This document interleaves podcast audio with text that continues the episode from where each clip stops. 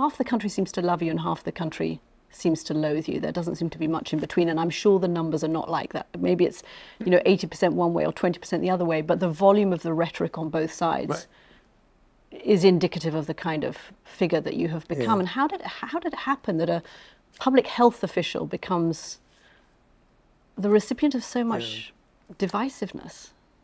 I don't know precisely, but I believe it's the fact that the divisiveness generally throughout the world, but very profoundly in the United States, anyone who observes what's going on here in the United States realizes that we're living in an era of profound divisiveness. But I was really the person that articulated to the general public, the United States public, and then ultimately the global public, about what was going on and what needed to be done or not. That was fine, except that I got caught up in my own country of having to disagree publicly with the President of the United States, which was a painful thing for me to do.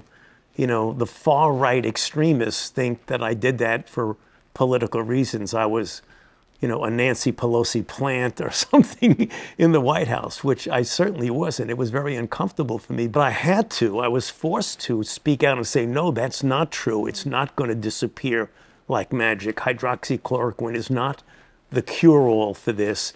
That I generated, on the one hand, a lot of praise and sometimes even over-adulation on the part of people who are looking for some comfort and some realism and some sober facts about how they can protect themselves.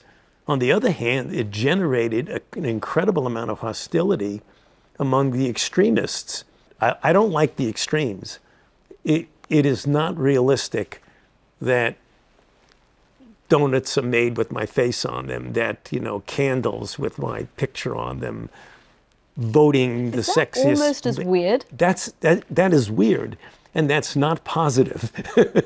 So I'm in a situation where I'm a moderate type of a person, and you have the extremes of just over-the-top adulation, and then you have extremes of over-the-top hate, where people actually want to kill me. So becoming a sex symbol in your late 70s? That is not something that I aspire to.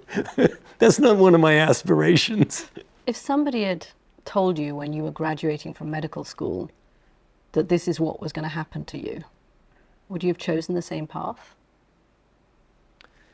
You know, when you, Katty, it's a great question, and the answer is yes. And I'll tell you why it's yes. Because if you look at the things that I was fortunate enough and privileged enough to have had the opportunity to make contributions in fact, as painful as the stress and the threats and the animosity towards me on the part of some, it was worth it.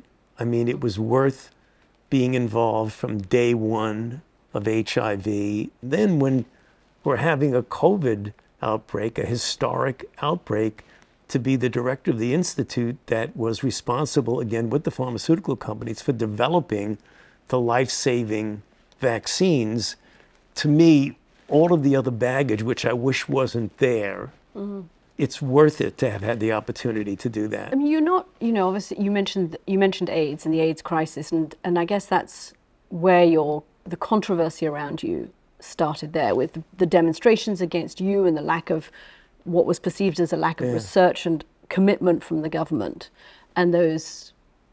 Even then, people wanted to murder you. Yeah, no, they didn't want to murder me. No, they said you were murdering them. But they didn't want to murder me. There's a difference. Let me explain. I'm glad you brought that up, because people often say, you know, they show pictures of the 1980s, the late 80s, with demonstrations, Fauci, you're killing us. Yeah. And then they show pictures now of Steve Bannon saying, cut his head off, and, you know, DeSantis saying, you know, get rid of him, hang him, or what have you. The difference in those two things are like peanuts and watermelons difference. And the reason is that with the HIV activists, they're making those kinds of statements against me were attention-getting devices. That is totally different than people who are spreading misinformation, disinformation, conspiracy theories, and almost malicious attacking science and scientists. It is beyond apples and oranges. It's completely different. Have you figured out how to puncture the balloon of misinformation? I don't know, how to bring conspiracy theorists or vaccine skeptics over to what you're thinking? Is there, do you think you've gained any insight that would be useful for everybody on that? It's very, very difficult. I'm trying to figure out what the best way is, what kind of commonalities that you have when you have people who are of the bent that are absolutely convinced that the election was stolen, even though you have 30-plus judges who have, some of which were Trump appointees, who declared that absolutely it was not. It was a valid, well-done election. What about vaccine skeptics? How do you talk to a vaccine? How do you, yeah. Is there a way? Well, I think... Have you converted anybody? Yeah, I have. If you can get people to look at the data and at least have a conversation with you, you can win some of them over. There's nothing wrong with being a far conservative, far right, far left, nothing wrong with that. That makes for a healthy, heterogeneous society. But when you use that to make very, very poor decisions when it comes to your health is really disturbing. So I don't know how to crack that nut, Katty. I don't.